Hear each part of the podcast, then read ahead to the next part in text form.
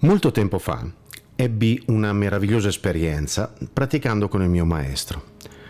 Eravamo nella stanza centrale di un vecchio monastero in cui ci eravamo fermati durante un viaggio. Era uno strano luogo. La disciplina, da noi tenuta in così alto conto, sembrava del tutto inesistente.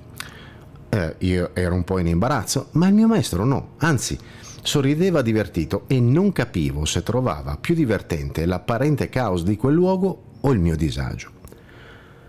Nella sala di pratica, infatti, i monaci entravano e uscivano senza un ordine, senza un orario, praticamente facevano un po' quello che gli pareva. Ricordo che anche l'abate a un certo punto prese e senza dire una parola se ne andò. Io ero sempre più confuso e non riuscivo a praticare in nessun modo. Allora ad un certo punto il maestro disse Ti, rilassati, ascolta questo luogo, ascolta l'energia che lo pervade, la qualità peculiare di questa sala è una cosa davvero rara. Feci come aveva detto e ovviamente dopo poco mi accorsi che aveva perfettamente ragione. L'aria era satura di una vitalità che non avevo mai potuto sperimentare, anche se a tutti gli effetti non vi era alcuna mancanza di serietà, a ben vedere. Lo dissi al maestro. Lui annui un paio di volte, si soffermò in un ascolto profondo per qualche istante, poi mi disse di praticare un certo pranayama iniziando ad applicarlo lui stesso. Ricordo che dopo solo poche esecuzioni osservai una grande facilità nell'eseguire la tecnica, che si tradusse subito in un'insolita lunghezza delle fasi respiratorie, in particolare dell'espiro. Ad un dato momento, per un motivo che ancora oggi non conosco, socchiusi gli occhi. Davanti a me una piccola piuma stava galleggiando a mezz'aria, scendendo lentamente verso terra. Ricordo che la vidi nel momento in cui iniziai un espiro. Uno strano espiro, lento, continuo. Ad un certo punto fu come se qualcosa al mio interno si fosse appoggiata in basso.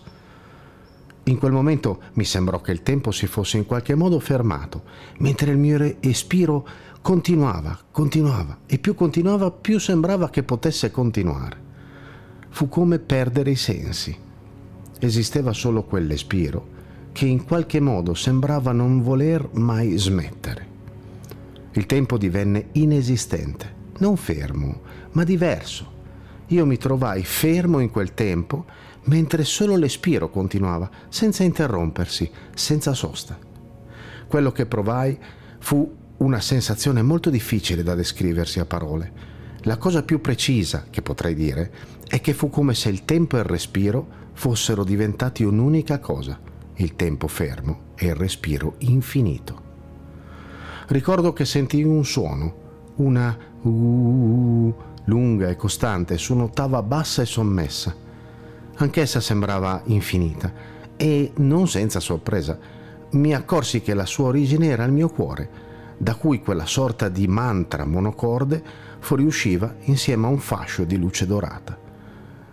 Mi disciolsi all'interno di quella nota, perdendo completamente ogni concetto, ogni pensiero, ogni sensazione di io.